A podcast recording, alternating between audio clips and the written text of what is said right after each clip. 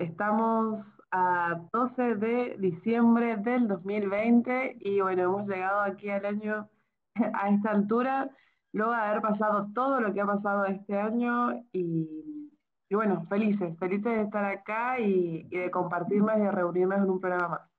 Así que bueno, vamos a saludarnos. ¿Cómo están, chicas? Bien, Bien, oh, muy muy bien. contenta. Hola, ¿cómo están chicas? Disfrutando Qué bueno estar con ustedes. de las vacaciones. Sí, Sí. oh, último programa del año, como que wow. No sé, creo que nos han pasado muchas cosas por la cuerpa, muchas emociones movilizadas, así que nada, abracito virtual por también la resistencia, el apañe. Creo que sin radio mi salud mental estaría por el piso, así que aguante las pibas. Eso. Sí, sí, sí, mal, de una, de una. Es verdad, Fabi, todavía me acuerdo ese día cuando lo planteamos y ahora no lo puedo imaginar que llevemos 22 programas. Es un montón. Sí, la verdad Sí, es que ha sido un sí, año de, de muchas experiencias locas. La verdad es que nos ha sorprendido a todos, Sí. pero creo que hemos salido fortalecidas, quienes hemos podido tomarlo como un aprendizaje. Eh, bueno, vamos Sí. a recordar nuestras, nuestras redes. Nuestro mail es tanga.al.aire.gmail.com Nuestro Instagram es tanga-al-aire y nuestro WhatsApp viene de la mano de Fabi, por favor. Bueno, por favor prepárense porque ya estamos casi terminando diciembre, así que mucho calor, sonda, así que el más 54, 9, 2, 6, 1, 38, 32, 1, 2, 7. Se fue con todo, muy Fabi. bien, muy bien. Y, o sea, si era el último programa del año, tenía que, que ser notorio. Ah. Tendría que haber sido algo más múltiple, pero está perfecto como lo hace siempre. La verdad, la verdad. Y bueno, y también recordando nuestros tres bloques, como siempre, que nuestro bloque número uno, bueno, vamos a continuar con lo que es el ciclo de diversidad de género, binarismos y transmasculinidades. Nuestro bloque número dos con actualidad y novedades, que esta semana tenemos mansa actualidad. Y en el bloque número tres, obstaculización en el acceso y garantías del programa de salud a personas trans y no binarias. Así que no se lo pueden perder. Bueno, y como decíamos, vamos a continuar, digamos, con lo que es eh, diversidad y género. Y bueno, y es importante decir eh, algunas definiciones. Muchas veces se suelen mezclar, por ejemplo, transgénero, transexual, travesti, por ejemplo. Bueno, un hombre transexual es aquella persona que biológicamente nace con el aparato genital femenino, ¿sí? decide realizar una transición a la masculinidad con el fin de unir su físico con sus sentimientos, emociones, sensaciones, pensamientos e ideas. Dentro de los que son los trans hombres, refiere a personas que fueron identificadas al nacer como pertenecientes al sexo femenino, pero que se identifican con el género masculino. Dentro de las transmasculinidades se refiere a lo que son las masculinidades producidas por los trans hombres y de la misma forma eso quiere decir que no hay un solo modelo, digamos, de masculinidad, sino que es un abanico bastante amplio, como habíamos hablado en las nuevas masculinidades, por ejemplo. Y eso también da, digamos, apertura a que no solamente existe una sola feminidad, también, por ejemplo. Y bueno, y para construir una identidad de género congruente a su fuero interno, la persona debe tener en cuenta que es un proceso que, como todo proceso, toma muchísimo tiempo, por lo tanto también tiene que estar acompañado, no solamente, digamos, de los familiares, sino también de, de especialistas, por eso es un trabajo bastante is- interdisciplinario, porque bueno, en ese proceso van pasando un montón de cosas, es volver a reencontrarte con un nuevo cuerpo, con nuevas sensaciones, con nuevos sentimientos, o sea, también ver cómo se supone que uno ya, ya sufrió, digamos, esa metamorfosis del cuerpo y obviamente, digamos, transgénero, o sea, transgender, eh, ¿cómo sería la palabra? Transgredir, eh, genera también otro, otra metamorfosis en el cuerpo y obviamente se van sufriendo otros cambios, cambios corporales que por ahí una no está acostumbrada. Y es como todo nuevo, como te pasa cuando sos adolescente, que empezás a ver como que te empieza a crecer, no sé, el cuerpo, te empieza a salir bello, y es como, ¿qué está pasando conmigo, digamos? Por eso, bueno, siempre se, se hace, digamos, eh, digamos, importante el hecho de que siempre tiene que estar acompañado.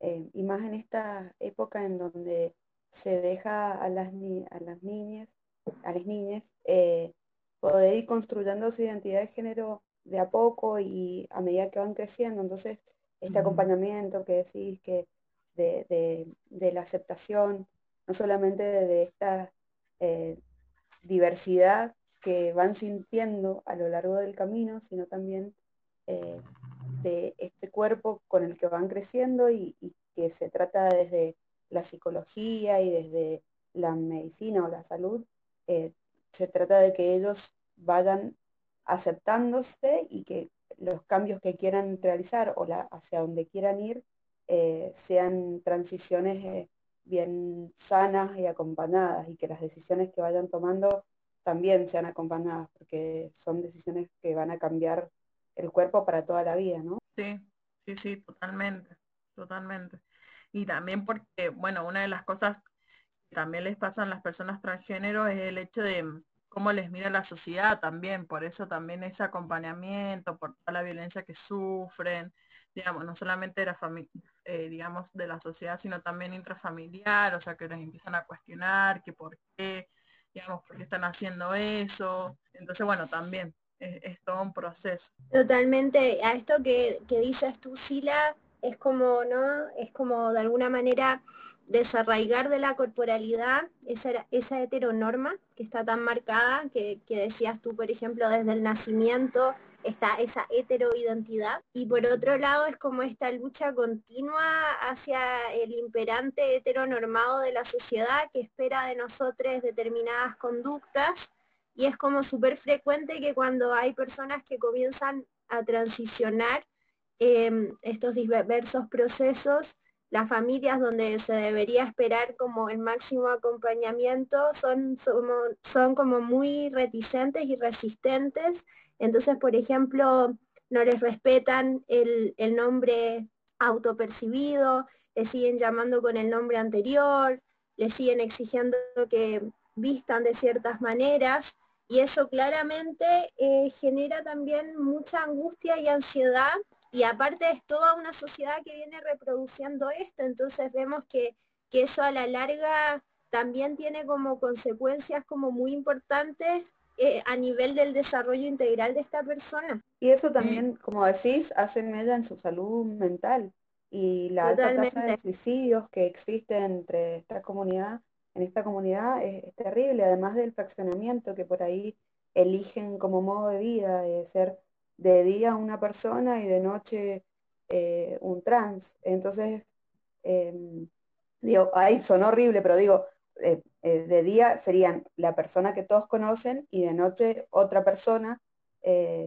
con otras características, con otro nombre y con otro tipo de personalidad. Entonces eso les va haciendo un, un daño terrible a nivel mental y, emocional. Sí, recordemos que lo, lo, mencionábamos en algunos programas antes, que la expectativa de vida de una persona trans oscila entre los 35 y 40 años, como mucho 45 años.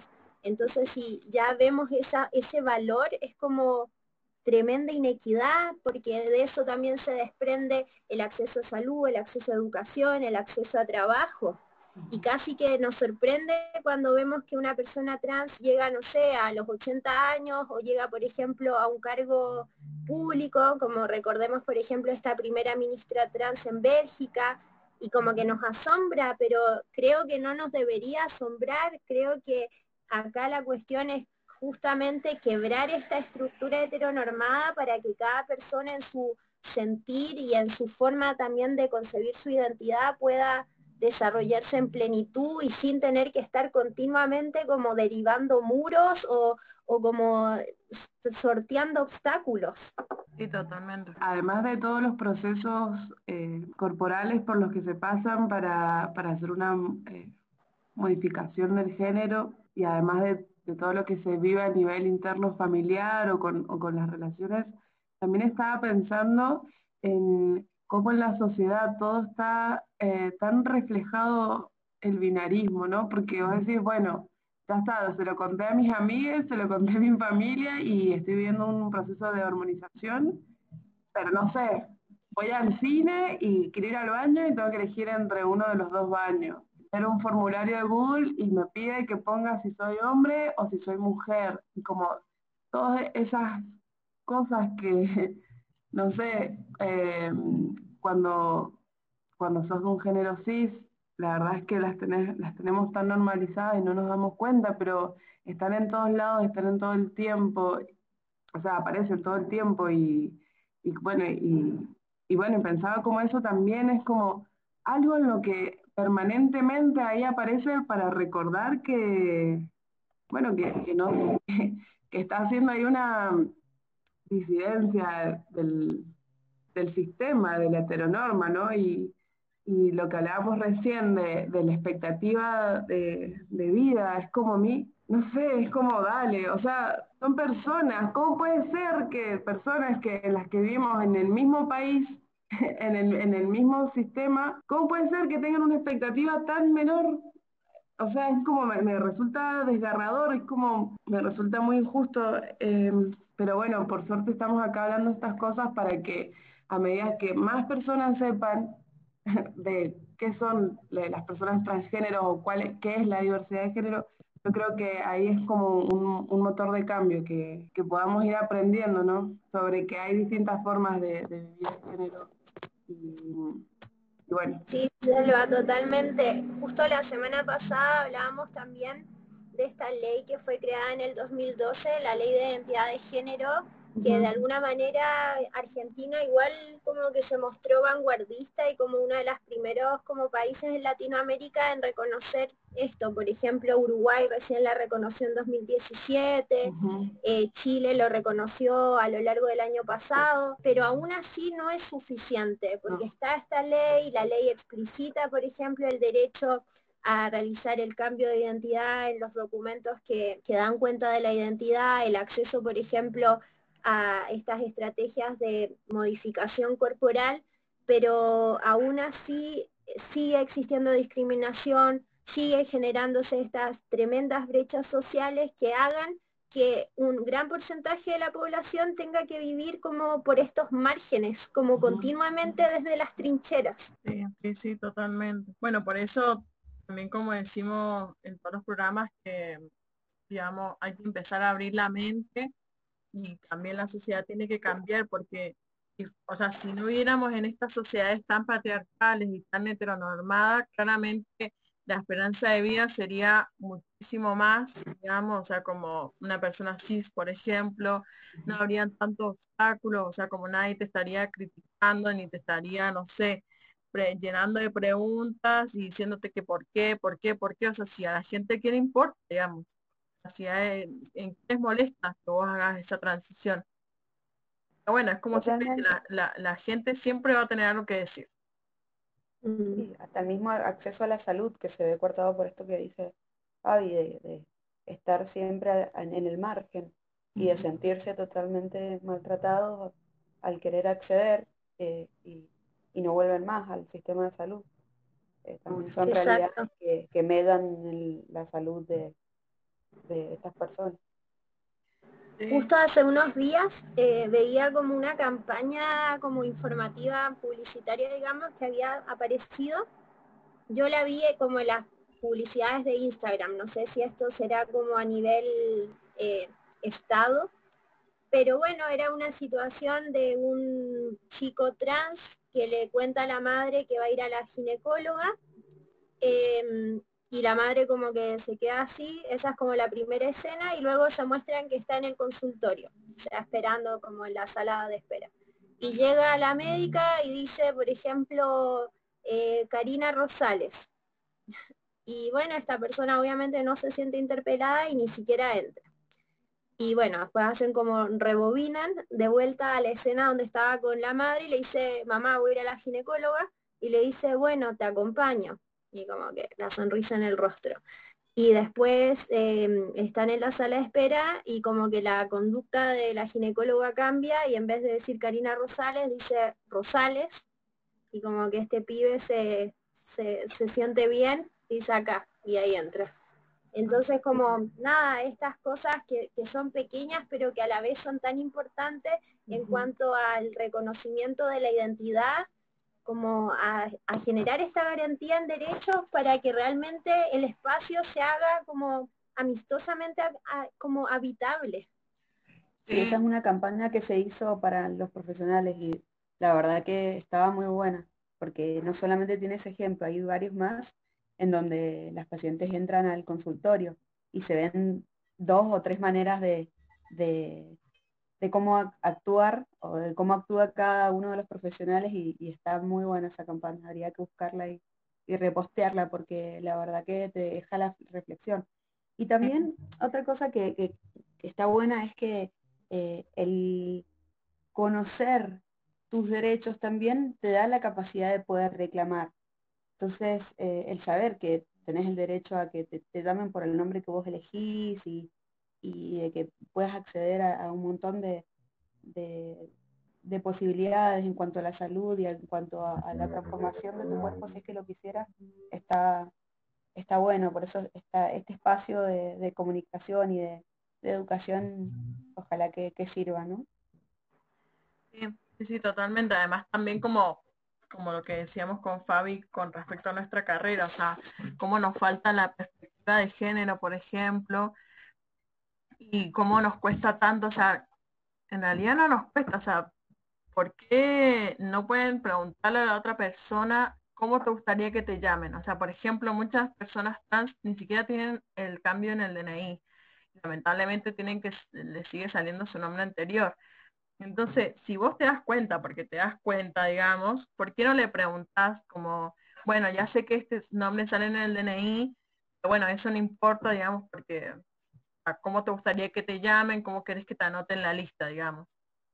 Claro. Es tan simple como eso, como lo que siempre decimos de preguntar los pronombres, bueno, en este caso también preguntar cómo te gustaría que te llamen, o sea, cómo, cómo te sentís representada, por ejemplo. Por eso es tan importante la, la aplicación, primero la, la implementación de la, la, ley Micaela, para que todos aquellos que trabajan en salud, no solamente los profesionales, sino también todos los administrativos, eh, puedan eh, ejercer este tipo de, de formas eh, que son más amables para quienes eh, eh, están transitando esta transición. y, y aparte que mm, la importancia también de esta ley además de hacer eh, como, o sea, no solo amistosa. Ayer leía, por ejemplo, un artículo de una persona que estaba trabajando como en una ONG, como a favor del acceso a salud a personas trans y no binarias. Decían como que tampoco queremos como consultorios amigables, como por nuestra, como voy a decir entre comillas, condición, ¿no? Pero que suena muy feo, perdón, pero es como nuestro contexto, digamos, mejor. Entonces no queremos consultorios amigables por lo que somos, sino que exigimos atención digna y humanizada como cualquier otra persona. Entonces en ese sentido creo que estas capacitaciones también vienen de la mano de correr las identidades trans, las identidades no binarias, las identidades disidentes, de esta categoría que por lo menos la institución médica tiene tan metida todavía en su estructura que es la patologización. Entonces, una vez que se corran de eso, yo creo que, que, que, es esto, esto es lo que decía la Sila, ¿por qué nos cuesta tanto, por ejemplo, preguntarle el nombre si lo hacemos con cualquier otra persona? Con cualquier otra persona, por ejemplo, viene, no sé, un adolescente y le decimos, ¿cómo querés que te diga durante la entrevista? ¿Cómo querés que te llame? ¿Por qué no lo podemos hacer eso con las otras personas? Entonces, yo siento que ahí todavía, si bien el DBS, que este manual eh, de salud mental, que, que, bueno, nada, clasifica patologías y todo, todavía ese fantasma sigue rondando en esas cabezas añejas también de la institución médica. como que, no sé, llega una persona trans, se paralizan, como que se ponen duros y es como, bueno, tengo que hacer tal cosa. Y, y bueno, nada, creo que, que obviamente esto es paulatino, pero sí o sí hay que exigir estas capacitaciones, porque si no, nos vamos a seguir encontrando de frente con murallas violentas. Sí, sí, sí, totalmente. Además, no solamente para las personas trans, sino también para aquellas personas que pensamos diferente y que tratamos a las personas como debería ser, también somos violentadas en ese sentido, o sea, como que cuestionan. Pero bueno, eso viene de la mano con este, esta sociedad patriarcal y heteronormativa, digamos, y transfóbica también. Pero bueno, también otra mm, de las cosas, digamos, que es importante definir es una persona queer, por ejemplo, que lo hemos escuchado mucho durante este último tiempo, y es como algo bastante nuevo también. O sea, ya igual ya estaba desde antes, pero como que recién estos términos, estos términos están empezando, están empezando a surgir. Una persona queer es aquella que transgrede de alguna manera las rígidas normas del género, ¿sí? Si no me equivoco, también se podría decir que es una persona no binaria, es aquella que ni siquiera, no se identifica con ni siquiera con el género masculino o el femenino, o sea, no en su totalidad, sino que es como que fluctúa, digamos. O sea, no sé, eh, por ejemplo, ¿cómo se llama esta actriz que sale mm, bastante binaria? Bueno, en, hayan visto Constantine, digamos que nace del, del Ángel Gabriel, bueno, es una persona que se ve bastante binaria, digamos, está feminizada, pero, digamos, su expresión de género en la película no concuerda, digamos, con su biología, por así decirlo. Y bueno, esas serían, digamos, por ejemplo, las personas binarias que van fluctuando y juegan, digamos, con, los géneros, por así decirlo. Eso sería lo de mm, género fluido, ¿no? Porque hay personas que se identifican con un género y, bueno, pueden mutar eso. claro, lo que, tiene, lo que tienen los queer por ahí es que eh, más está bueno esto que decís que va fluyendo y lo que tienen ellos en su identidad es también la premisa de ser distintos o raros, o combinar cosas de ambos estilos, femenino, masculino, mezclar, eh, los labios rojos con la barba, eh, ah, como que ir rompiendo los esquemas y eso creo que también los, los, los a ver, se sienten orgullosos por este tipo de, formas que toman en cuanto a cómo se, se expresan. ¿eh? Se dejan ver, ¿no? Me encanta eso porque... Eh, sí, además, eh, queer significa raro, digamos. Y Marque, esto que igual tú decías como un concepto igual bien estético en cuanto a como la disrupción de lo que es como armónico, que también ahí rompe lo binario, eh, y de hecho, la Judith Butler ocupa mucho esto de, lo queer, de la teoría queer, el queer feminismo. Eh, y no sé, por ejemplo, un ejemplo ya como un poco más antiguo, pero que, igual generó como mucho revuelo, que decías esta la mezcla, por ejemplo, del bigote con los labios pintados, era del video de Freddie Mercury, cuando está como limpiando su casa Está con, una falda y como un petito y está así como con la escoba y bueno, y con su barba obviamente y creo que una melena. Así que sí, eso creo que es como un ejemplo bien gráfico y que también se ha vuelto como un, así como icono del pop también. Sí, sí, sí, totalmente. Bueno, y otra de las terminologías también, esta no la conocía, la verdad, pangénero, por ejemplo una persona que se identifica con diversas identidades de género de forma simultánea. La verdad que esa no la, no la, tenía, no la tenía presente. Y bueno, y también está lo que, bueno, es transgénero, y que es una persona cuyo sexo biológico, bueno, no coincide, digamos, con su expresión de género, ¿sí? O sea, por ejemplo, esto, como decíamos al principio, una persona transgénero es aquella que todavía no hace, digamos, la transición a nivel sexual, por así decirlo, que sería, por ejemplo, eh, transexual. Es aquella persona que, digamos, su expresión de género sí concuerda, digamos, con, su... cuando se hacen, por ejemplo, las, las operaciones de mama, por ejemplo, En cambio, en transgénero todavía como que no está esa transición, que muchas veces se suele confundir, igual que con travesti, por ejemplo, también, como que todas las personas piensan que es lo mismo, digamos, y no, no es lo mismo. Y también yo creo que debe pasar por el hecho de que muchas veces cuando nombramos las siglas LGBT, por ejemplo, siempre nombramos una sola T, digamos, como que encerramos todo en eso, en realidad habría que decir LGBT, TTIQ más, Totalmente. Creo, Sheila, que esto último que mencionabas es como muy importante porque por ahí la gente eh, con sus cabezas heteronormadas también piensa, bueno, es una persona trans y como que esperan como de vuelta un binarismo ahí.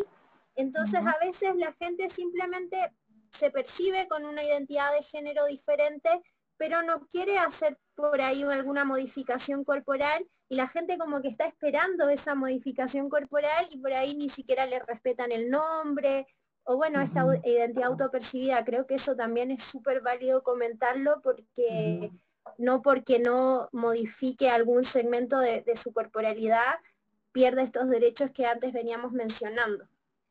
Sí, sí, sí, totalmente.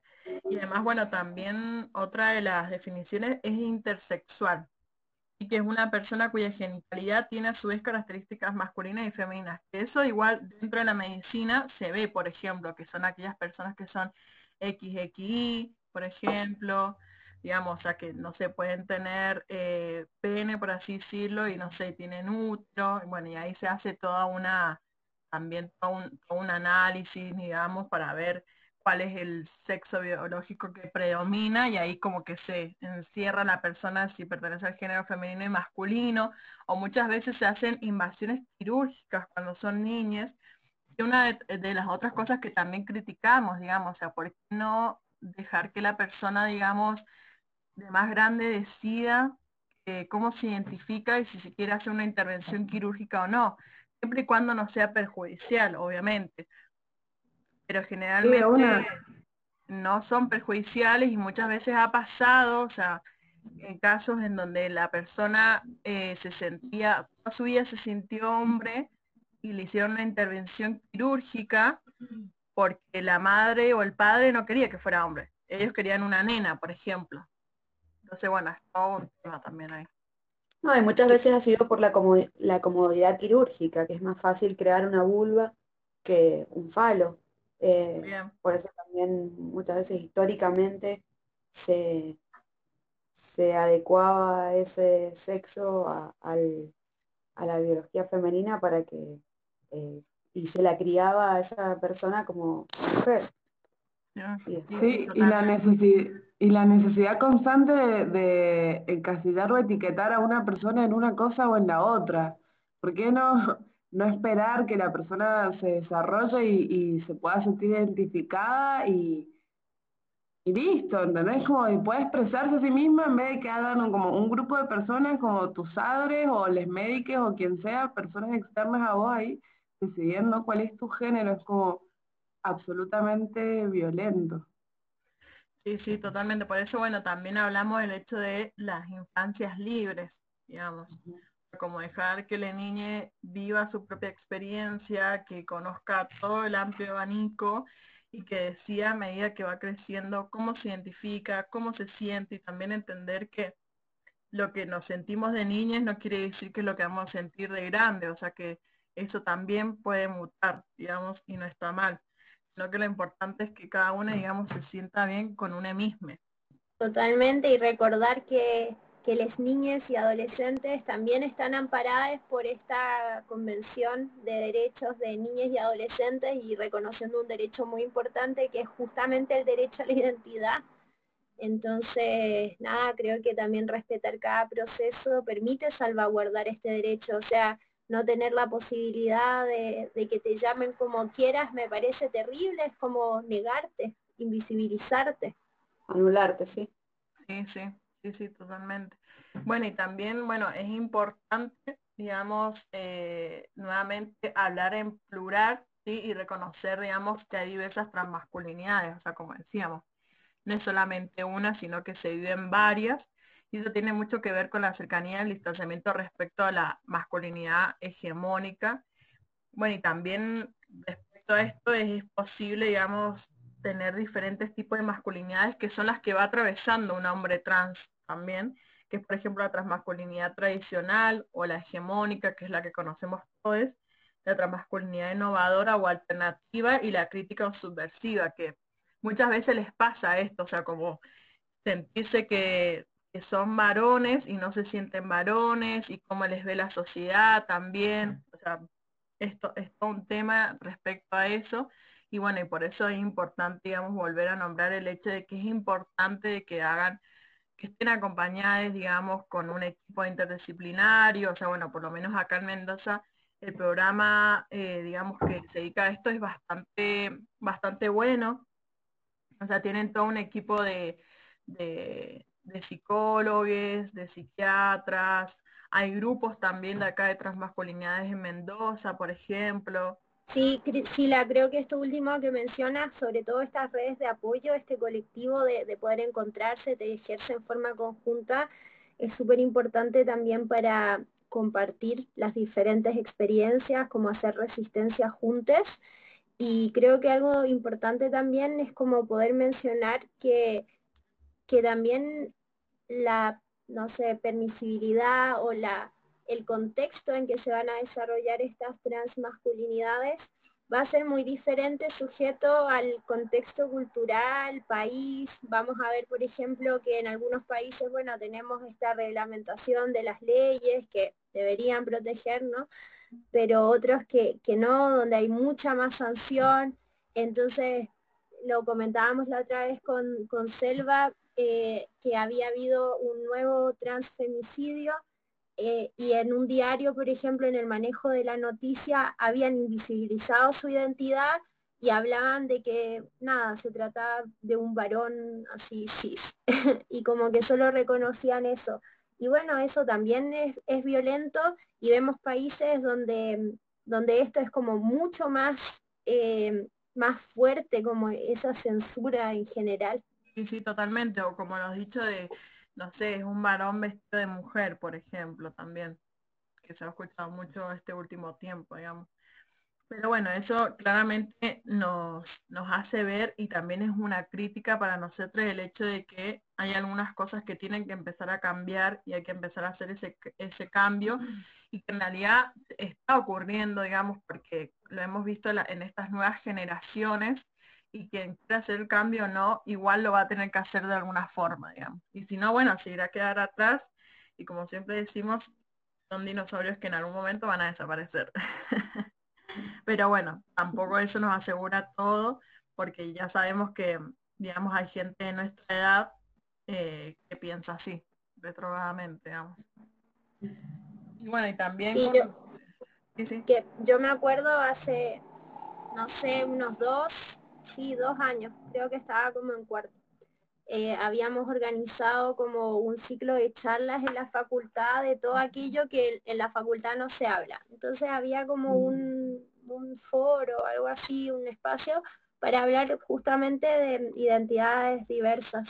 Y una de las personas que fue a la charla a escuchar, yo no sé, le pregunté, ¿por qué viniste? Ah, porque quería saber la fisiopatología de lo trans, o sea, el modo de ser trans. Y yo así como, niñita, por favor, puedes abandonar esta sala como... Ah. Justamente la idea no era eso, la idea era poder ampliar justamente la cabeza. Y bueno, y ahí es como gente que, que lamentablemente cuando tampoco se cuestiona, perpetúa estas ideas súper retrógradas y añejas y lo terrible es que después los pone en práctica. Sí, sí, sí, totalmente. La verdad que yo me acuerdo de ese ciclo de charla, Fabi, fue como la gente que iba o los comentarios que habían después. Pero bueno, obviamente también va una crítica hacia la medicina, o sea, ¿por qué todo tan de libro? ¿Por qué tener que buscarle a todo una justificación, digamos, como para tratar de explicarlo? Y hay cosas que no se pueden explicar digamos, o sea, son cosas que la persona va viviendo y listo. Como por ejemplo también esto de la explicación de por qué las personas somos gays, porque supuestamente, no sé, parece que en el hipotálamo tenemos, qué sé yo, liberamos más hormonas, qué sé yo, y bueno, y eso es lo que te hace lesbiana. Es como no, es mucho más profundo, eh, lleva toda una construcción y una desconstrucción, digamos, y además también eso, como, como tratarlo como algo que se puede arreglar. O sea, volvemos a lo mismo de antes, o sea, como que a los gays les faltaba algo, entonces, bueno, había que ponerles eh, eso que les faltaba para poder eh, arreglarlos, digamos. ¿Y qué era arreglarlos? Para que volvieran a la heteronorma, o sea, porque no les podían gustar los hombres. Entonces, bueno, hay que empezar a dejar de hacer esas cosas. Sí, creo que la pregunta clave es ¿cuándo comienza la educación en torno al cuestionamiento de la heterosexualidad y la heteronormatividad? Creo que eso es un punto muy importante porque, bueno, toda la gente cuestiona muchas otras cosas, pero por la cuerpa pasa esta pregunta, mientras que el sistema siempre sea así aleccionador, es, creo que esa es como la gran lucha, o sea, por eso creo que, siempre reclamar ESI, siempre reclamar ley Micaela, para también empezar a cambiar estos paradigmas que, que nos sostienen la existencia. Sí, sí, sí, sí, totalmente. Bueno, y también con, con respecto a este tema es importante, digamos, esto que estamos hablando de las transmasculinidades, o sea, las personas no binarias, transgénero, también, digamos, son los procesos médicos de masculinización que pueden ser parciales o totales. Y bueno, yo creo que la gran mayoría, el que más hemos escuchado es la de la terapia hormonal masculinizante. Y bueno, ¿y esto qué, o sea, qué significa, digamos? Se caracteriza por la toma de la testosterona, es la que generalmente, o sea, pues tenemos testosterona, solamente que en las personas feminizadas generalmente es en menor cantidad, digamos, y en las personas más masculinizadas es en mayor, pero la tenemos todas. Y bueno, y la cual, digamos, va, lo que hace es inhibir el crecimiento de las mamas y características femeninas para, bueno, y generar ese cambio de voz y producir el crecimiento del clítoris, por ejemplo, y, y empezar a generar, salga bello en aquellas zonas eh, que antes no teníamos. Bueno, también está lo que es la mastectomía subcutánea, que es una intervención. para, antes de que pases a eso, está bueno decir que en general eh, se trata de hacer las terapias de pequeños, eh, con a veces autorización de los padres, pero a partir de los 13, ya lo habíamos tratado la semana pasada, o la anterior, ya no recuerdo, pero que a partir de los 13 tenían el principio de autonomía progresiva y que podían eh, solicitar o aceptar tratamientos sin la autorización de, los padres o tutores. Eh, y con respecto a lo de la testosterona, está bueno decir que lo que hace al, inicio, digamos, de la puerta o antes de la puerta es suprimir eh, todo el sistema o el eje hormonal femenino, biológico femenino, por supuesto.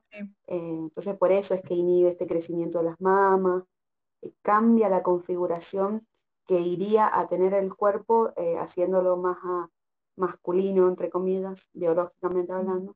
Eh, y bueno, como decías, que aumenta el clítoris, tienen barba, velo en lugares eh, de características masculinas. Y está bueno esto de decir que no es algo gratuito para el cuerpo o la cuerpa, sino que, bueno, siempre se debe hacer eh, con acompañamiento médico, no por patologizar este, este cambio, sino eh, más que nada para evaluar que no haya eh, trastornos que traiga este tipo de, de, hormona, ¿no? De, tratamiento hormonal. Sí, sí, totalmente. Además, por eso también al principio del tratamiento generalmente siempre se empieza como con lo menos invasivo, por ejemplo, con las cremas, empieza un tratamiento con las cremas en diferentes zonas y después, digamos, después de pasar esa parte, se empieza con las inyecciones. Entonces, bueno, es un, tratamiento bastante lento, digamos, y es por esto mismo de que vos decías, o sea, no, obviamente va a generar un cambio en el cuerpo y no tiene que ser tan brusco, digamos, tiene que empezar de a poco para que nuestro cuerpo también se empiece a acostumbrar a eso. Bueno, y otra también de las, como decíamos, la mastectomía subcutánea, es una intervención quirúrgica de reducción de mamas, conservando lo que es el pezón, la areola y la piel. Y bueno, también es la que generalmente se utiliza, por ejemplo, en el cáncer de mama. Después tenemos la metiodioplastia. No, en realidad, yo quiero decir algo, no, no es eh, la que se usa para tratar el cáncer, porque eso es, mastectomía. Lo que se hace acá es una adenomastectomía, que es sacar solo la glándula. Eh, por eso se deja el pezón areola de piel, porque en general si hay un cáncer eh, y está cerca el pezón y la areola o de la piel, eso tiene que ser extirpado. Pero en, esta, en estas ocasiones solo se saca el, la glándula mamaria. Por eso es lo que decías vos que se conservan el pezón, la areola y la piel. Y además se trata de que la, cicatriz que quede sea mínima eh, para que la persona se pueda ver al espejo y, digamos, más allá de que hay que aceptar ciertas cicatrices, bueno, estén conformes con el tipo de, cicatriz que les quede. Sí, sí, totalmente. También es importante decir que según la edad de, la paciente que, va a hacer este tipo de cirugía, eh, tiene que tener un buen control previo para descartar cualquier tipo de lesiones que hagan la mamá que, tengan que em, hacer algún tipo de tratamiento. Nosotros tuvimos eh, hace muchos años en la residencia una paciente eh, que, venía por la adenomastectomía y bueno, eh, antes de, intervenirla eh, le pedimos la mamografía y tenía un nódulo que era finalmente de, cáncer, entonces hubo que hacer mastectomía en vez de adenomastectomía. Y tuvo que hacer tratamiento con radioterapia y, quimio, por eso no es asustar a, las personas, sino que digo, bueno, el control previo es, un, es algo que es primordial porque realmente el, cáncer de mama eh, afecta a una de cada ocho mujeres, entonces eh, biológicas. Digo. Entonces eh, hay que estar atentos también con eso. Sí, es importante decirlo también. Bueno, y otra también de la cirugía es la metidioplastia, esta la verdad que no la conocía, y es después del tratamiento hormonal, o sea, como decíamos, después del tratamiento con, testosterona empieza a crecer el clítoris porque obviamente el clítoris es un pene, digamos, interno, y se vuelve más grande y eso permite que a través de la cirugía los médicos puedan construir una nueva uretra sobre el clítoris y puedan retirar el útero y los ovarios para cerrar la vagina y sobre los labios mayores y menores van a poner una prótesis para simular los testículos. Pero bueno, también hay una segunda forma de hacerlo que es sin reconstruir la uretra. Y después, bueno, otra de las cirugías también es la faloplastia, que es una cirugía en la perdón, eh, con respecto a eso, está bueno decir que a veces se trata de conservar la uretra eh, original, eh, y se intenta producir o construir un palo eh, mucho más grande, pero a pedido del paciente. En general estas, estas cirugías son muy artesanales y, y, esto de que el clítoris se vuelve más grande, voy para atrás porque bueno, vamos, tiene que ver con la terapia hormonal, que a veces más allá de la terapia que ya está instituida de manera inyectable, como decías recién, la testosterona por vía em, inyectable, eh, también se hace que eh, se haga terapia local con testosterona, estimulando localmente el clítoris, y eso hace que aumente el tamaño. Por supuesto que el clítoris no puede aumentar mucho de tamaño porque hay una realidad de que el, tejido eh, tiene cierto tiene límites. Entonces, a veces esos pacientes eh, desean tener una prótesis para, para poder eh, tener relaciones penetrantes. Penetrante suena horrible, pero bueno, digo con penetración. Entonces, eh, bueno, se ponen prótesis, pero bueno, también es una realidad de que son cirugías cruentas y que, por eso es tan importante el acompañamiento y la toma de decisiones eh, que sean amables con respecto a las cuerpas, porque eh, justamente eh, provocan cambios radicales y que, tienen consecuencias importantes para la vida de esta persona. Sí, sí, sí, sí, sí, totalmente. Además también hacerlo con alguien que realmente sepa, digamos. Bueno, y otra de las cirugías es la faloplastia, que es una cirugía en la cual se realiza con el fin de hacer un pene con la misma funcionalidad y con la posibilidad de erección. Esto se hace a través de una prótesis que se pone, digamos, internamente y al unir eh, los nervios del clítoris. En esta se realiza la ubicación de la uretra en el clítoris, se recubre con un pedazo de piel colgante del paciente para darle la forma de pene. Esa, esa piel colgante, si no me equivoco, se saca de otras, de otras zonas también, ¿o no? Sí, sí, se hacen colgajos desde el abdomen o, más que nada se elige la pared abdominal o la piel de la, del abdomen porque tiene eh, circulación que se puede usar mm, con provecho, digamos, para que haya buena vascularización del, de la nueva, eh, del nuevo falo. Eh, y yo había, la, la única que conocía, por ejemplo, el de las prótesis, no sé la verdad ahora cómo serán las prótesis, pero había escuchado una que, digamos, eh, trae como en la parte de los huevos, como si fuera una bomba, digamos, y se presiona y se levanta, digamos. No sé si eso habrá cambiado. Sí, eso sí así, y están las, esas son las, las mm, que tienen una bomba que eh, lo que hace es insuflar la, la prótesis, eh, como el falo, digamos, como para que se vea erecto. Eh, hay algunas que son de a ver, sistemas hidráulicos. es bastante simple en realidad, pero bueno, no sé explicarlo. Em, pero hay otras que son prótesis rígidas y que esas por ahí tienen un poco más de, de de popularidad porque son más baratas. ah, mira, ah, bien, bien. Bueno, y la otra sería la histerectomía, es una cirugía en la cual se extirpa, es decir, se retira del cuerpo de la persona el útero, el cervix, las trompas de falopio, los, de falopio, los ovarios, para evitar que la terapia hormonal realizada por la persona afecte a estos órganos, ocasionando, ocasionando digamos, una malignidad. En realidad, no sé si es para porque la terapia hormonal le ocasione malignidad, en realidad, si hay algún tipo de lesión en el aparato reproductor, en este caso biológico masculino, femenino, perdón, eh, y hay, eh, digo, si hay alguna lesión que va a, devenir en un cáncer, la terapia hormonal con testosterona lo único que haría eh, sería estimularlo y, y, hacerlo crecer más rápido, por decirlo de una manera bien clara. La realidad es que en general eh, la tendencia actual es a no tocar, evitar cualquier tipo de cirugía, pero si es que vamos a hacer una cirugía sacando el útero, lo va a hacer lo que por ahí eh, el consejo sería sacar directamente los ovarios. Pero bueno, eh, son cirugías, esta de histerectomía y la histerectomía es una cirugía relativamente simple.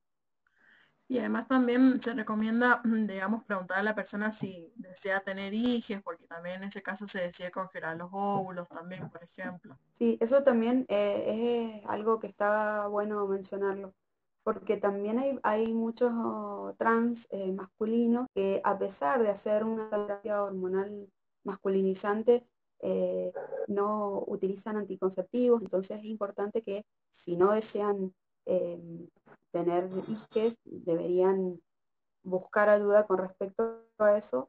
Eh, pueden pedir esta histerectomía o solamente la tripsiatuaria y congelar óvulos si es que no desean ellos mismos maternar, pero digo en, su propio útero. Sí, sí, sí totalmente.